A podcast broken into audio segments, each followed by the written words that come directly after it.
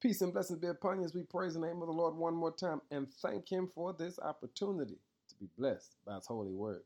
Hey, family, thanks for being an amazing partner by sharing this message with at least five people. A word for the day is in Jesus. John 16 and 33 says, I have told you all of this so that you may have peace in me. Here on earth you will have many trials and sorrows, but take heart, because I have overcome the world.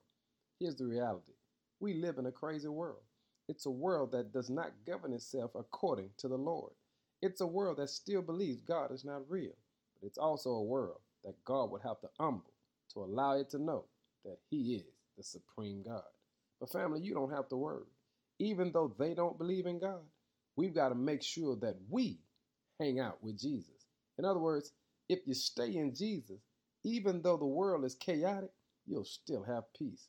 Here's what Jesus says I have told you all of this that you may have peace in me.